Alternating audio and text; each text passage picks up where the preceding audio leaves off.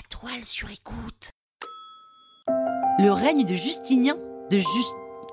De Just... Justin Timberlake?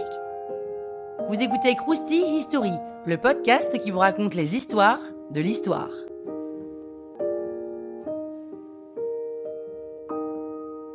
Depuis quelque temps, l'Empire romain est coupé en deux, l'Empire d'Orient et d'Occident. En général, on pense que c'est vraiment celui d'Orient qui est le plus riche et le plus marquant, mais depuis que l'empereur Constantin décide de créer une deuxième capitale, qu'il appelle Constantinople, le mec a pas le boulard, l'Empire d'Orient pèse aussi un peu dans le game. Et c'est une capitale très riche grâce aux mines d'or à proximité. Elle a 500 000 habitants, ce qui en fait la plus grande ville du monde à l'époque. Au nord, les Bulgares les menacent, et à l'est, les Perses. Donc il y a quelques guerres qui entraînent pas de gros changements de territoire, hein, mais bon, Attention, les mecs sont aussi en embrouille à l'intérieur de Constantinople sur des détails concernant la nature physique de Jésus, par exemple. Qu'on se dirait aujourd'hui, ok, on s'en fout, mais à l'époque, ça fait l'objet de guerres civiles. Les Chalcédoniens se tapent avec les monophysites, et après ça, la vie suit son cours sans aucun coup d'éclat de l'Empire. En 529, Justinien accède au trône, il est blindé, l'armée est bien organisée, et son épouse Théodora est une très bonne stratège en politique. C'est vraiment l'âge d'or de l'Empire romain d'Orient. Le gars veut réformer l'Empire romain comme à ses plus grandes heures. Il compile tout le droit romain qu'il appelle le Code Justinien, donc décidément ils ont tous le boulard, qui va influencer la justice pendant tout le Moyen Âge. Il va faire la guerre aussi contre les Bulgares et les Perses, et même s'il est blindé, ça coûte quand même un peu cher, donc il va lever des impôts qui entraîneront pas mal de révoltes, qui seront vite matés par l'armée. Et quand on dit maté, c'est maté, c'est-à-dire qu'il y a 30 000 morts.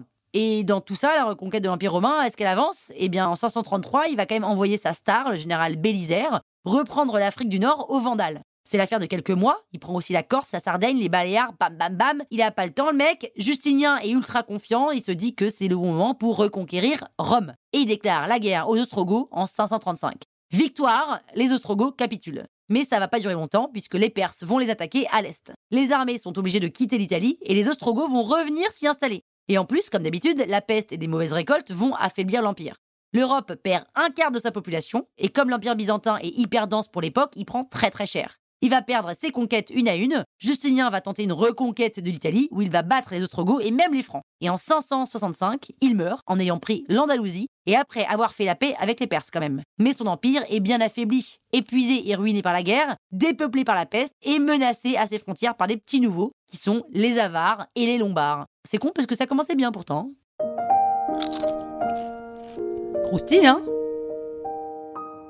La toile sur écoute.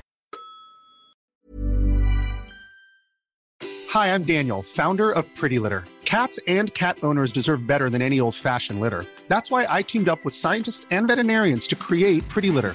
Its innovative crystal formula has superior odor control and weighs up to 80% less than clay litter.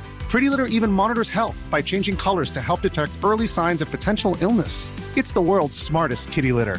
Go to prettylitter.com and use code ACAST for 20% off your first order and a free cat toy. Terms and conditions apply. See site for details.